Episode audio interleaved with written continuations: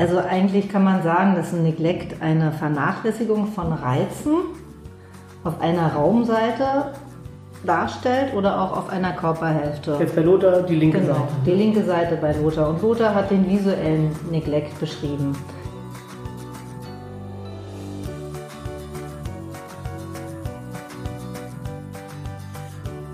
Wir sind hier in einer Einrichtung für Menschen mit äh, Schädelhirnverletzungen und sitzen hier mit Lothar und Ulrike. Ulrike hat hier mal als Physiotherapeutin gearbeitet. Ich habe als Physiotherapeutin hier lange Zeit in einem kleinen interdisziplinären Team mit Ergus und einer Neuropsychologin gearbeitet. Und jetzt ähm, mache ich was anderes und habe mich hier lange Zeit mit Schlaganfallpatienten und deren Folgen beschäftigt. Und dann ist noch Lothar hier. Ja, ich bin Lothar. Ich hatte vor 15 Jahren einen Schlaganfall und bin seitdem linksseitig eingeschränkt in der Bewegung und habe so ein paar Kleinigkeiten abbekommen dabei. Eine negative Eigenschaft, die mir verblieben ist, ist der Neglect und eine andere, dass ich regelmäßige epileptische Anfälle hatte. Die epileptischen Anfälle bin ich Gott sei Dank los. Der Neglect ist noch da, aber ich habe ihn niedergekämpft. Und wir sitzen hier bei, in, der- in der Einrichtung, wo Lothar, weiß nicht, wie viele Jahre hast du gewohnt, Lothar? Zehn Jahre habe ich hier im Hause gewohnt. Zehn Jahre, okay. Willst du vielleicht mal kurz erzählen, du hattest einen Schlaganfall vor 15 Jahren. Was ist da passiert? Geäußert also sich der Schlaganfall, indem ich bei einer, beim abendlichen Rendezvous plötzlich weggekippt bin. Und dann hatte ich gleich hier die linksseitige Lähmung zu spüren bekommen. Als man mir aufhelfen wollte und ich mithelfen wollte, die linke Hand war da schon außer Betrieb. Ich wollte mich abstützen und bin immer weiter weggesackt. Und dann kam der Notarzt oder was habt ihr gemacht? Ja, da wo ich zum Rendezvous war, wurde der Notarzt gerufen und einige Tage nachdem bin ich wieder erwacht im UKW in Marzahn. Die hat mich wieder zusammengeflickt. Die Probleme, die im Kopf da repariert werden mussten, wurden überbrückt. Okay, und dann warst du da ein paar Monate im Krankenhaus wahrscheinlich oder wie lange warst du da? Ich war da nur ein paar Tage. Mhm. Und dann war ich ein halbes Jahr in einer Reha-Einrichtung.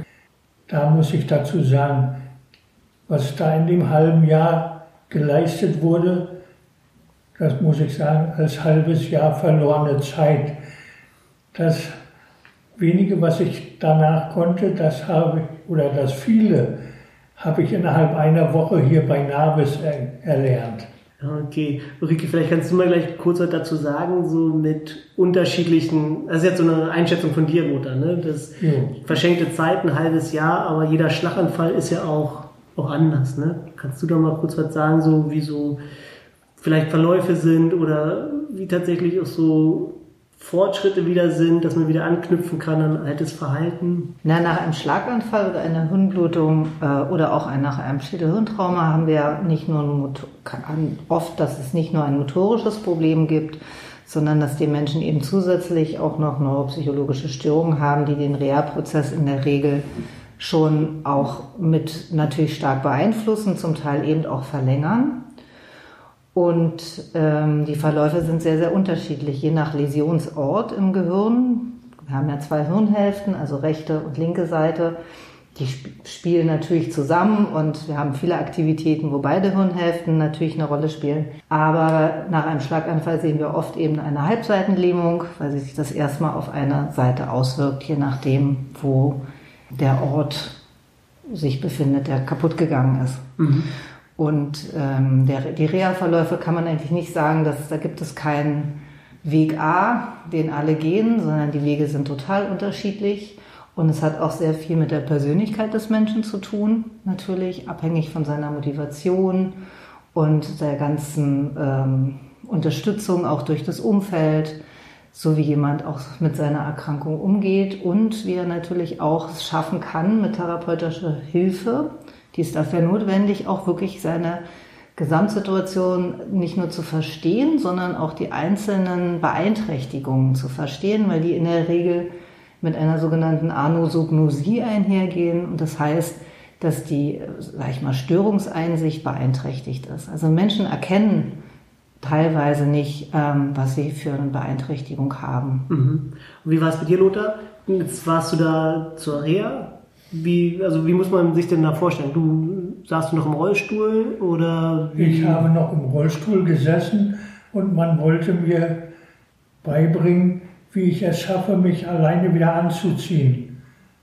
Und die Technik, die man dort hatte, die wurde mir so beigebracht, dass ich dachte, ich habe endgültig hier einen Knacks weggekriegt im Kopf. Mhm. Und die Technik, die mir hier durch die Ergo- und Physiotherapeutin erklärt wurde, die hatte ich sofort geschnallt und konnte mich nach zwei Tagen alleine anziehen, was die andere Reha halbes Jahr vergebens versucht hatte. Oder hat die andere Reha eher so Sachen gebahnt, dass es erst hier möglich war? Könnte ja auch sein, oder? Mhm. Nö. Nee. Ja, das ist ja abhängig davon, ob, glaube ich, an welchen Therapeuten man gerät und ob Menschen auch wirklich danach ausgerichtet sind, bedeutsame Tätigkeiten oder Aktivitäten oder Handlungen mit dem Patienten zu besprechen. Weil wenn man etwas anbietet, was für den Patienten nicht interessant ist oder auch nicht so relevant ist, dann ist es auch schwierig, das Angebot wirklich ernst zu nehmen. Mhm. Darüber hinaus werden Menschen mit Schlaganfällen sehr häufig in ihren Alltagshandlungen total überfordert und können auch dann nicht nachhaltig von den Sachen profitieren, die ihnen angeboten werden. Ja, was bei dieser ersten Reha gefehlt hat, was ich jetzt als Resümee ziehen kann, ist, man hat nicht versucht, mir das näher zu bringen und zu erklären, was die Übungen für Sinn und Zweck haben sollen. Und ich bin nun mal jemand, wenn wenn mir das nicht richtig erklärt wird, was es bringen soll, dann schalte ich ab, dann spiele ich nicht mehr mit. Aber wenn ich den Sinn und Zweck hinter der Sache sehe, dann bin ich voll dabei und dann kann ich mitmachen. Und dann kriegt man auch ein Feedback von mir. Sonst wird es bloß eine Einbahnstraße. Wenn mir ein Therapeut was aufzwingen will, was er meint, das muss was bringen. Und so wird es gemacht, aber nicht anders. Und du hast es dein Leben lang anders gemacht, ne? Es wurden da auch Anführungszeichen Gerüchte über mich verbreitet, die hießen, der wehrt sich, weil ich irgendeine schmerzhafte Übung nicht mitgemacht habe. Ich habe meine Hand zurückgezogen und da wurde gleich der nächste Therapeut damit in Kenntnis gesetzt, musst aufpassen, der wehrt sich. Also macht schon viel mit, also macht schon viel aus, was da mir für ein Therapeut gegenübersteht wie der mich behandelt, was der für eine Ausstrahlung hat und wie er mich dann auch mitnimmt als Patienten. Ne? Jetzt warst du ein halbes Jahr in der Reha-Nota. Wie war denn so da der Stand? Wie hast du dich da gefühlt, bevor du hierher gezogen bist? Wie im Gefängnis habe ich mich da gefühlt, weil man kam aus dem Haus nicht raus an die frische Luft, weil der Aufzug nur mit einem Schlüssel der Schwestern zu bedienen war. Also habe ich immer die Chance genutzt, wenn Besucher gekommen sind, und wenn die Tür dann offen war, bin ich reingeflutscht und weg war ich. Okay, aber wie ging es dir so mit deiner, ich sag mal, Beeinträchtigung zu der Zeit? Du konntest dich ja noch nicht anziehen, hast du gesagt. Den Neglect, den hast du vorhin erwähnt, der wird wahrscheinlich da auch noch präsent gewesen sein. Ja, der Neglect, das ist ja das Einzelthema. Neglect ist ja bei mir, dass ich das linke Gesichtsfeld ist eingeschränkt, der Blickwinkel Abstände und Öffnungen kann ich nicht richtig einschätzen. Also habe ich öfter mal irgendwo gegengerammelt mit meinem Rollstuhl. Mhm. Und du wusstest nicht warum? Und das war mir natürlich völlig fremd, dass das linke Gesichtsfeld, also ich habe immer nur die Hälfte der Welt gesehen. Dass da draußen aber noch eine Parallelwelt auf der rechten Seite existiert, war mir nicht so bewusst. Also bin ich munter drauf losgefahren mit meinem Rollstuhl und hatte öfter mal eine kleine Havarie, indem ich mal eine Tür zerlegt habe, weil ich eigentlich nicht eingeschätzt habe, dass die Tür zu klein ist für meinen Rollstuhl. Also habe ich die Tür dann angepasst. Heißt, du bist mit deinem Rollstuhl gegen die Tür gekracht? Durch und, die Tür und durch den Tür. Rahmen mitgenommen. Ah, schön. Das war noch in der Klinik dann, oder? Ne, das war dann hier schon im Johannesstift. Ah, okay. Bei der Allgemeinärztin. Jetzt hast du von dem Neglect gesprochen. Du bist also dann, da kommen wir gleich nochmal drauf, drauf zurück. Du bist dann hierher gekommen Und wie war so der Stand bei dir, Lothar? Kannst du es kurz beschreiben, wie du vielleicht so körperlich, ich sag mal, drauf warst oder auch so von der, von der Neuropsychologie? Körperlich war ich zu Anfang noch ganz schön daneben. All dieweil ich noch ein rechtes Knieproblem hatte mit Schmerzen. Ich war nicht in der Lage, mich alleine umzusetzen vom Rollstuhl auf einen Stuhl. Wenn ich gestanden habe, hatte ich so starke Schmerzen, dass ich umgekippt bin. Das ging dann immer nur mit Hilfe von Pflegern, die dann parat standen und mir rübergeholfen haben. Und wie war so die Stimmung bei dir, als du hier ankamst? Ja, hier ging die Stimmung schnell bergauf, weil hier ist ein gewohntes Umfeld für mich. Ringsrum um das Stift ist viel Wald. Ich bin ja nun mal aus dem Wald auch gekommen, da wo ich gewohnt habe. Das klingt ein bisschen komisch, wenn du sagst, du bist aus dem Wald gekommen, Lothar. In meiner Heimat, da habe ich 50 Meter entfernt vom Wald gewohnt. Okay. Und bin natürlich als Nordlicht an der Ostsee aufgewachsen. Im Sommer hatte ich das große Vergnügen, ich konnte da überall hingehen, wo die anderen gerne Urlaub gemacht haben. Ich musste da aufwachsen. Ja. Und das hat mich geprägt. Das heißt also, du warst motorisch eingeschränkt, als du hier ankamst.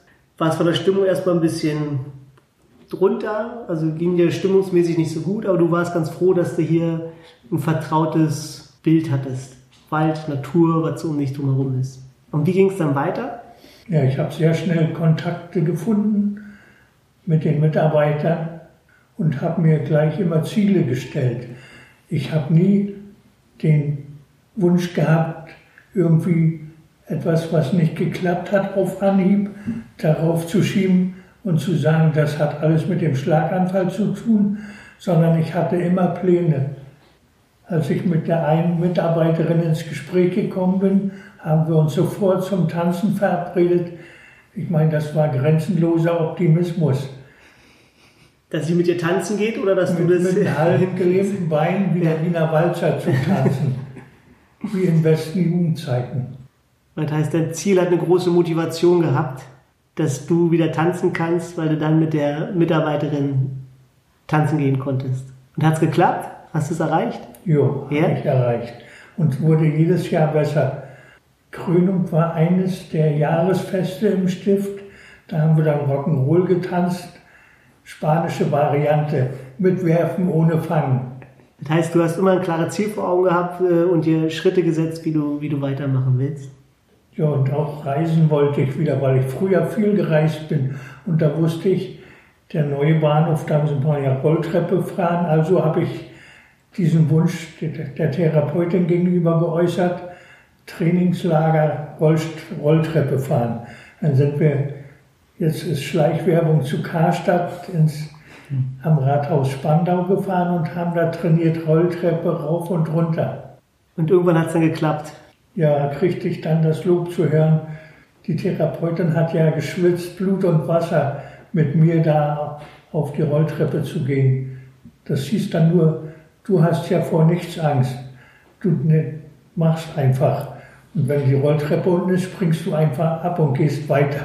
Und jetzt hast du ja von äh, erzählt, dass du ähm, den Neglect hattest oder immer noch hast. Und vielleicht kannst du kurz erzählen, Ulrike, so ein bisschen zu Neglect, was es überhaupt ist, dass man sich mal vorstellen kann, wie der dich vielleicht auch behindert hat bei der Erreichung von deinen Zielen.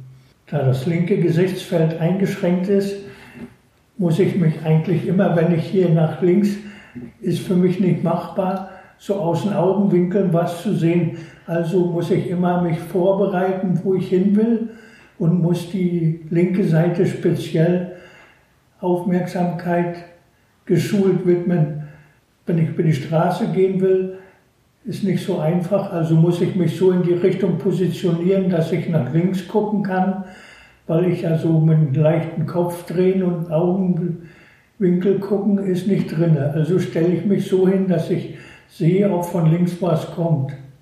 Und dieses Vorbereiten, das ist eigentlich der ganze Weg, den ich so bestreite, wenn ich irgendwo hinfahre oder hingehe dass ich mir vorher schon Gedanken mache, welche Situation kann da und dort eintreten, so dass ich schon darauf vorbereitet bin, wenn eine Straße kommt, die ich überqueren will. Hier muss ich mich orientieren, da kommt, kann von links ein Auto kommen oder ein Fußgänger oder ein Radfahrer, sonst bumst es. Okay, das so in der Praxis bei dir jetzt, also du weißt um dein Neglect und vielleicht kann Ulrike uns kurz mal erklären, was die Theorie dahinter ist. Also eigentlich kann man sagen, dass ein Neglect eine Vernachlässigung von Reizen auf einer Raumseite darstellt oder auch auf einer Körperhälfte. Jetzt bei Lothar die linke genau, Seite. die linke Seite bei Lothar. Und Lothar hat den visuellen Neglect beschrieben. Dass er also immer wieder ähm, Reize, die auf seiner linken Körperseite liegen, ähm, wo er die Aufmerksamkeit nicht darauf hinlenken kann. Und das ist, weil wir ein besonderes Areal in, unser, in unserer rechten Hirnhälfte haben, was die Aufmerksamkeitsverteilung im Raum steuert, so dass wir beide Raumhälften als auch auf beide Körperhälften auch bezogen auf Geräusche, nicht nur das auf das, was wir sehen, sondern auch das, was wir hören, was wir riechen, was wir fühlen, ähm, wird im Gehirn verarbeitet und dafür brauchen wir dieses Aufmerksamkeitsareal. Und wenn da eine Schädigung da ist, dann kann es dazu kommen, dass Patienten, manchmal ist es nur nicht so lange, dann geht der nach vier Wochen wieder, ist der rückläufig, so ein Neglect. Es kann aber auch sein, dass er eben bleibt und dann haben Patienten Probleme, diese Seite des einen Raumes wahrzunehmen oder eben die Körperhälfte. Das heißt, so bildlich gesprochen, wenn ich so, meine Mittellinie ist meine Nase und jetzt bei dir, Lothar, alles, was links von der Nase weg ist, hast du nicht mehr gesehen. Ja. Na, gesehen, ist, Lothar hat ja gesagt gesehen. Es ist aber ein, nicht ein ausschließliches Sehproblem, sondern es hat Nicht mit der, wahrgenommen. Ja, wahrgenommen würde man wieder, genau, die Aufmerksamkeit kann er nicht dorthin richten und deswegen nimmt er die Seite so in dem Sinne nicht wahr. Und also Menschen, die das haben, die essen zum Beispiel nur die Hälfte ihres, ihrer Nahrung auf dem Teller auf, rasieren sich nur eine, eine Körper, also eine Gesichtshälfte zum Guck Beispiel. mal kurz bei Lothar, nee. Genau, waschen sich nur auf einer Seite des Körpers oder äh, mit der Brille kann es Schwierigkeiten geben. Also bei vielen Aktivitäten im täglichen Leben kann das passieren. Das heißt aber, man sieht, ich habe ein Neglect, ich sehe alles, meine Augen funktionieren und ich sehe eigentlich den ganzen Raum und wenn es ruhig ist, dann kriege ich auch alles mit, dann kann ich alles sehen und wenn auf einmal, wenn ich abgelenkt bin, ist der weg oder Nein, mit den Augen hat das weniger zu tun. Die, viele Patienten denken erst, dass es an den Augen liegt, weil sie sich natürlich Gedanken machen, Mensch, woran liegt das? Manche bemerken aber auch gar nicht das Problem, weil ihre Welt, so wie sie ist, total vollständig ist. Merken aber, dass Sachen auf einmal nicht mehr so gut funktionieren oder dass sie darauf aufmerksam gemacht werden. Mensch, die Brille sitzt ja gar nicht richtig oder da stehen doch die Haare noch im Gesicht, fühl doch mal. Und dann bemer- bemerken sie, oh ja, das stimmt, da ist was. Und dann muss man mit dem Patienten, weil wir haben ja davon, vorhin darüber gesprochen, dass dem Patienten das nicht bewusst ist, dass sie diese Art von Beeinträchtigung haben, dann muss man das therapeutisch auch wirklich erarbeiten und diese Störung erfahrbar machen. wie war es denn bei dir, Lothar? Du hast da den Neglect gehabt, du hast gemerkt, vorhin hast du erzählt, bist öfter mal angekachelt, irgendwo mit dem Ja, Rollstuhl. vielfach ist es auch, wenn ich irgendwo etwas hingelegt habe und nicht mehr hundertprozentig wusste, wo ich es abgelegt habe.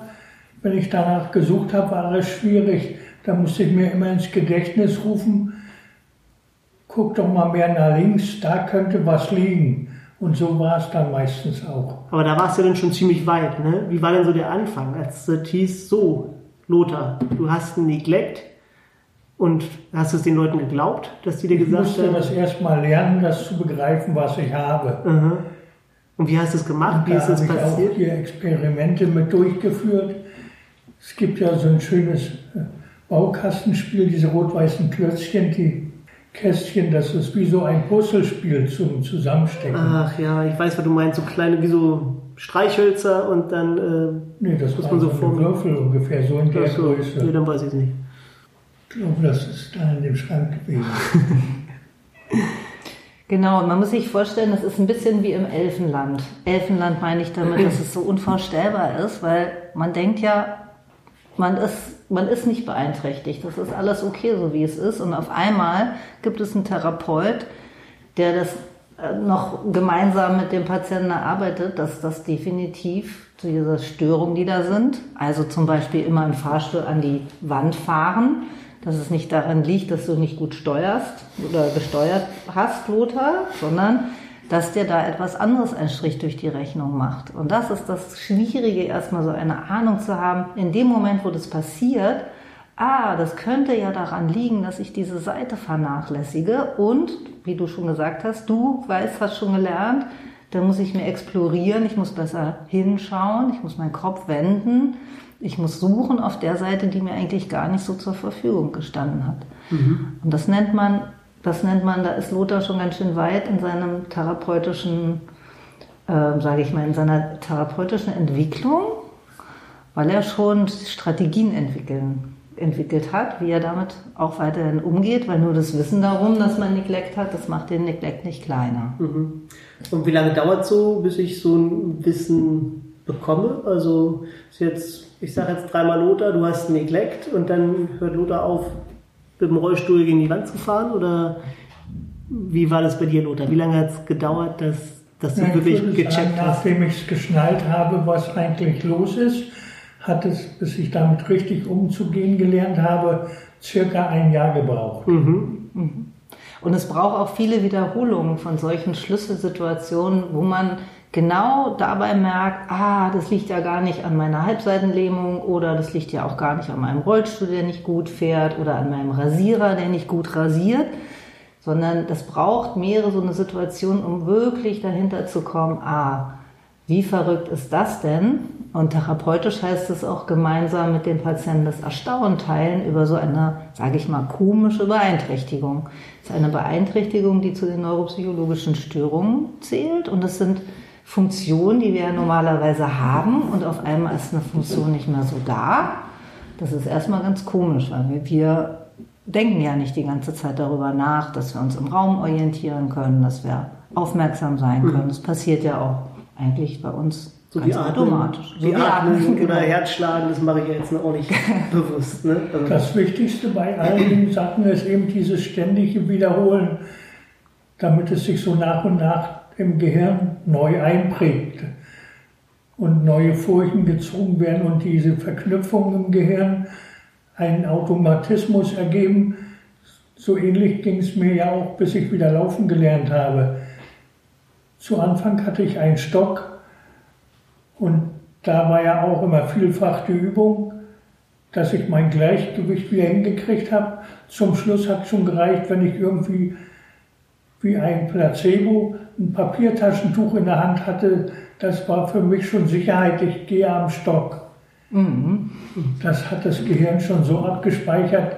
Die rechte Hand hat was umfasst, also hatte ich Sicherheit und Standfestigkeit. Du klingst ja jetzt, als wenn du schon ein halber Therapeut wärst, Lothar, ne? weil dir wahrscheinlich viele Leute es erklärt haben und du doch gut verinnerlicht hast jetzt. Ne? Das ist ja nun ein langer Weg gewesen. Wie hat sich jetzt so so angefühlt, so vom Anfang bis zu dem, wo du jetzt stehst? Also, was hat es so mit dir gemacht? Wahrscheinlich bist du öfter mal gescheitert, könnte ich mir vorstellen. Ja, ist ja mal was daneben gegangen. Und da war eben der Punkt, also noch einmal, und das wurde, ich war ja auch immer offen und da bereit, Hinweise anzunehmen. Manche Hinweise waren ja nicht so leicht umzusetzen, ich denke mal, nicht jeder wäre gerne hier so durch die Welt gelaufen. Linkes Bein, rechtes Bein, Stock und das laut vor sich her zu sagen und dann unter Menschen spazieren zu gehen und alle drehen sich um, hat ja einen Knacks. Aber ein norddeutscher Charakter hält das aus und hält dagegen. Ulrike, kannst du was dazu sagen zu den Hinweisen, so als Therapeutin, ob man so dafür Hinweise gibt, was ich vielleicht auch als, weiß nicht, Angehöriger vielleicht auch machen kann oder irgendwie so? Genau, wichtig ist bei solcher, also solcher Form von Beeinträchtigung ist eine gute Angehörigenintegration, dass Menschen eben auch verstehen, die mit der Person zusammen sind, warum der sich so verhält, wie er sich verhält. Also der ist weder verrückt geworden, noch kann er nicht mehr denken, sondern da liegt eben so eine Beeinträchtigung vor und die macht halt so ein, oder die, das Verhalten ist dann die Folge daraus, das ist ganz wichtig.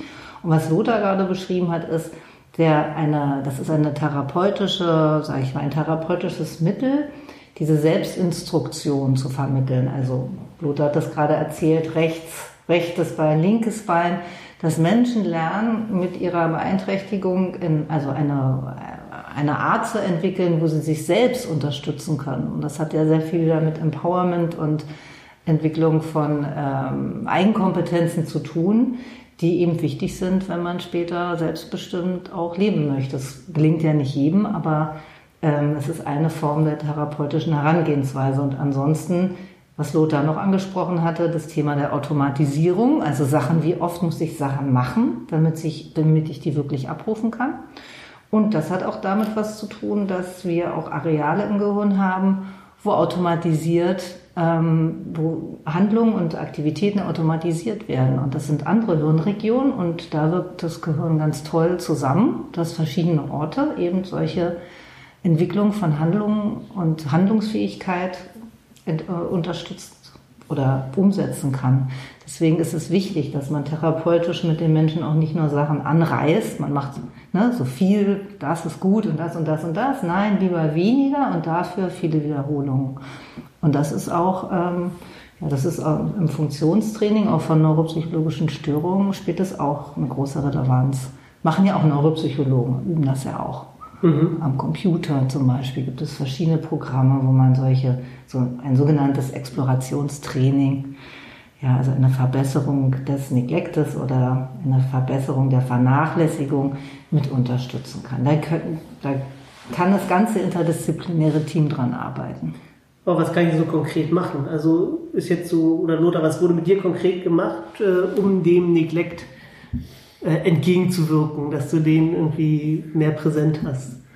Es wurden immer Übungen gemacht. Auch wenn ich etwas gebastelt habe, wurden mir ja immer Herausforderungen gestellt. Es gab immer hier die Aufforderung, du bist doch Ingenieur, lass dir was einfallen. Und mir ist was eingefallen. Und weil ich die Übung, was ich da gebastelt habe, gerne gemacht habe aus eigenem Antrieb, das ist ein großer Punkt bei der Geschichte, der eigene Antrieb, der muss vorhanden sein, der Wille. Und dass man sieht, man kann ja noch, mhm. wenn man will. Und ich will ja immer. Das ist nochmal ein anderes Thema, so Antriebsstörungen. Ne? Das ist wahrscheinlich noch mal schwieriger, wenn du Neglect hast und, und keinen Antrieb dann. Das heißt, du hast viele Alltagshandlungen gemacht und in, was weiß ich, wenn du sagst, bastelst, äh, hast, was hast du gebastelt? Körbe geflochten. Körbe geflochten. Hast du Korb geflochten und dann wurde es so gestaltet, dass du viel nach links gucken musstest, oder? Ja, das musste ich ja auch nach links gucken. Und es ist ja auch öfter mal was daneben gegangen, wo es dann hieß, die drei Runden, die letzten, die kannst du vergessen, die musst du nochmal aufmachen. Zur Freude aller. Man hat immer erwartet, ja, jetzt fängt er gleich an zu fluchen und schmeißt den Korb an die Wand. Also ein, was, was da das therapeutisch, die therapeutische Herangehensweise ist ja nicht durch Misserfolg lernen, aber dass etwas messbar gemacht wurde. Ne? Du konntest anhand dessen, wie es aussah, ja auch erkennen, dass es nicht so korrekt war. Darauf hatte ich der Therapeut oder hat mit dir gemeinsam festgestellt.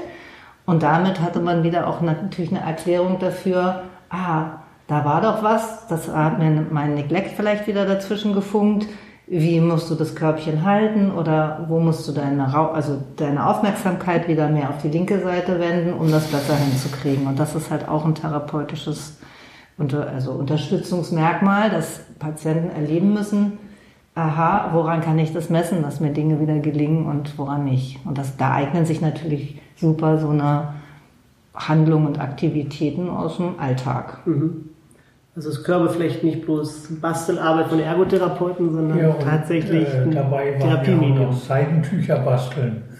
Und da musste ich, weil ich einen Text schreiben wollte, wurden auf dem Seidentuch entsprechend Kästchen abgemalt mit Linienbegrenzung. Und manchmal waren die Linien doch etwas mit zittriger Hand. Und ich hatte dann die Ausrede, das ist dann typisch für mich, wenn es gezittert hat. Aber das ließ die Therapeutin nicht gelten. Die hat mir gesagt, dass jeder weiß, bei wem du das gemacht hast, das fällt auf mich zurück, das machst du normal. Und dieses, das machst du nochmal, das habe ich begriffen, dass das gut für mich ist. Die Wiederholung macht es. Und das habe ich auch akzeptiert, dass dieses Wiederholen gut ist. Mhm. Jetzt hast du ja hier gewohnt in der Einrichtung für Menschen mit Schädelhirnverletzungen. Das heißt, alle wussten, ja, was sind neuropsychologische Störungen, wie geht man damit um. Wie ist es jetzt, wenn ich zum Beispiel zu Hause bin, mein Partner kommt nach Hause, hat einen Neglect und ich habe jetzt nicht so ein Team hinter mir. Kann man irgendwie im Alltag Sachen mit einbinden oder soll ich als Angehöriger eh besser die Finger von therapeutischen Interventionen lassen oder was sagst du dazu? Ja, das gestaltet sich recht unterschiedlich. Also Angehörige ähm, sollen ja keine Co-Therapeuten sein, sollen aber verstehen, was das Problem ist, um Unterstützung anzubieten.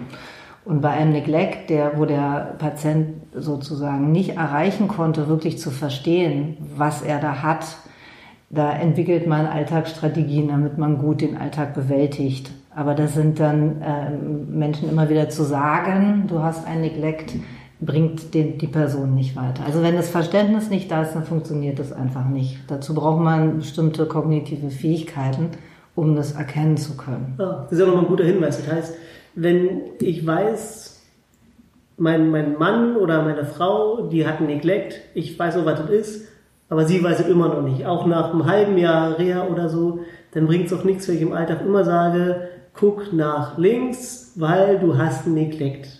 Das ist wahrscheinlich dann nur für die Beziehung anstrengend, aber hat keinerlei therapeutischen Erfolg oder irgendwie einen Erfolg, dass das Nein. der Neglect bei Wenn der Mensch nicht selbst erfahren konnte, was der Neglect macht, sondern seine Welt eigentlich in Ordnung ist und nur die anderen haben das Problem, dann kann er das nicht äh, umsetzen. Mhm. Das nennt man, das ist so eine, das nennt sich informelle Awareness, zu sagen, ich kann zwar benennen, was ich habe, aber verstehen tue ich das nicht. Und erst wenn ich das therapeutisch erarbeite mit jemand, oder ich meine, es gibt ja auch Neglect, die werden kleiner und auch äh, für den Patienten, an, also an, wo der Patient bemerkt, dass es schwierig ist, dann kann man das Problem gemeinsam erarbeiten. Und dann ist es für einen Angehörigen gut zu wissen, aha, wie weit nimmt der mein Liebster oder meine Liebste mich wahr, wo muss ich mich hinsetzen, immer angemessen an dem, welcher, Raum, also welcher Halbraum ihm zur Verfügung steht oder wie groß der Raum ist, wo man die Person halt wahrnehmen kann. Mhm.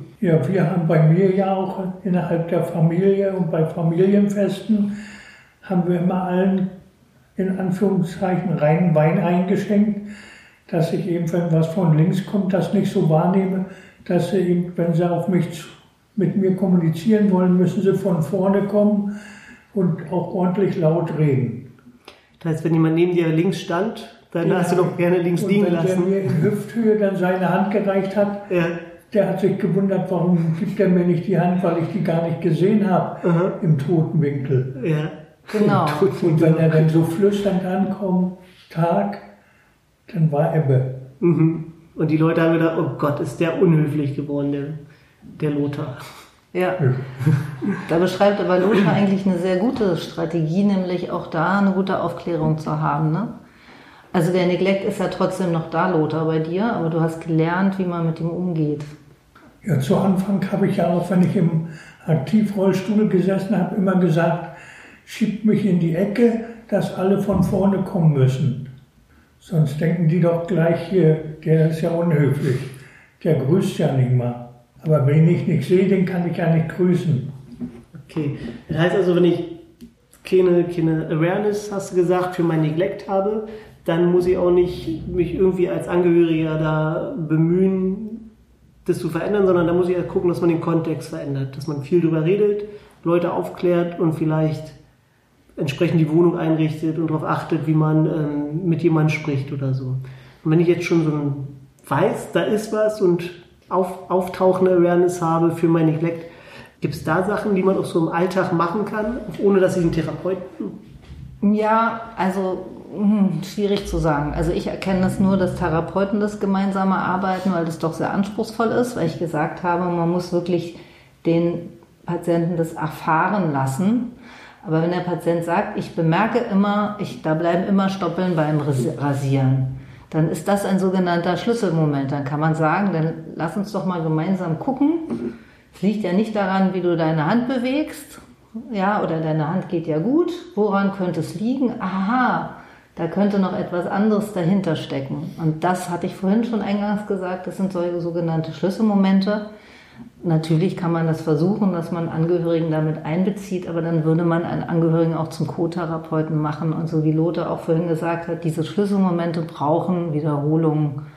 Mhm. Und wenn ich dann diese auftauchende Awareness erreicht habe, das heißt ja, im Moment des Versagens, oder ich fühle jetzt, um Beispiel, das Beispiel mit dem Bad zu nehmen, aha, ich kontrolliere nochmal nach und in dem Moment bemerke ich, da ist ja noch was stehen geblieben, das könnte ja an meinem Neck liegen, dann kann ich daran weiterarbeiten und dann Strategien entwickeln. Zum Beispiel zu meiner Frau sagen, wenn ich eine habe, schau mal, da sind noch Stoppeln, und dann könnte ich gezielt Hilfe in Anspruch nehmen und sagen, ich krieg's nicht hin, kannst du es bitte machen. Mhm. Und das entschärft dann natürlich schon so eine Situation, weil man dann beide wissen, aha, daran nichts und nicht, wenn man keine Lust hatte, zu faul war oder sich keine Mühe gegeben hat. Das wird ja teilweise auch, auch unterstellt. Okay, das heißt, ich als Angehöriger muss eine positive Beziehung schaffen oder? Ja, ich hatte ja so ein paar Klebchenschilder immer am Rasierspiegel, auf denen stand, wenn ich mich rasiert habe, konnte ich ständig lesen, also war das immer präsent, inklusive des Abbilds der Therapeutin, die mir diese Zettel angeklebt hat, auf dem stand, fühlt es sich links glatt an. Das habe ich eben so oft gelesen, bis es dann endgültig angekommen ist. Sobald ich in den Spiegel geschaut habe, habe ich diese Zettelchen wieder visuell vor Augen gesehen. Auch wenn keine mehr da waren, aber, aber die kamen dann immer wieder wie so ein Hologramm tauchten die immer im Kopf auf. Also das war deine Strategie und die hat sich so eingebrannt, dass du jetzt immer links, ja, links kontrollierst tatsächlich, bin ich rasiert oder, oder nicht.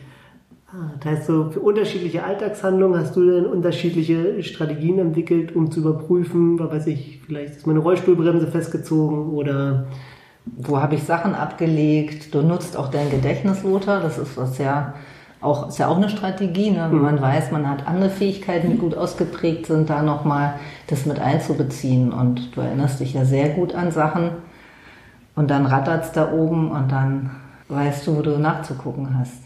Wenn du mehr wissen willst, besuch uns auf socialexpert.link und ansonsten vielen Dank, dass ihr mitgemacht habt.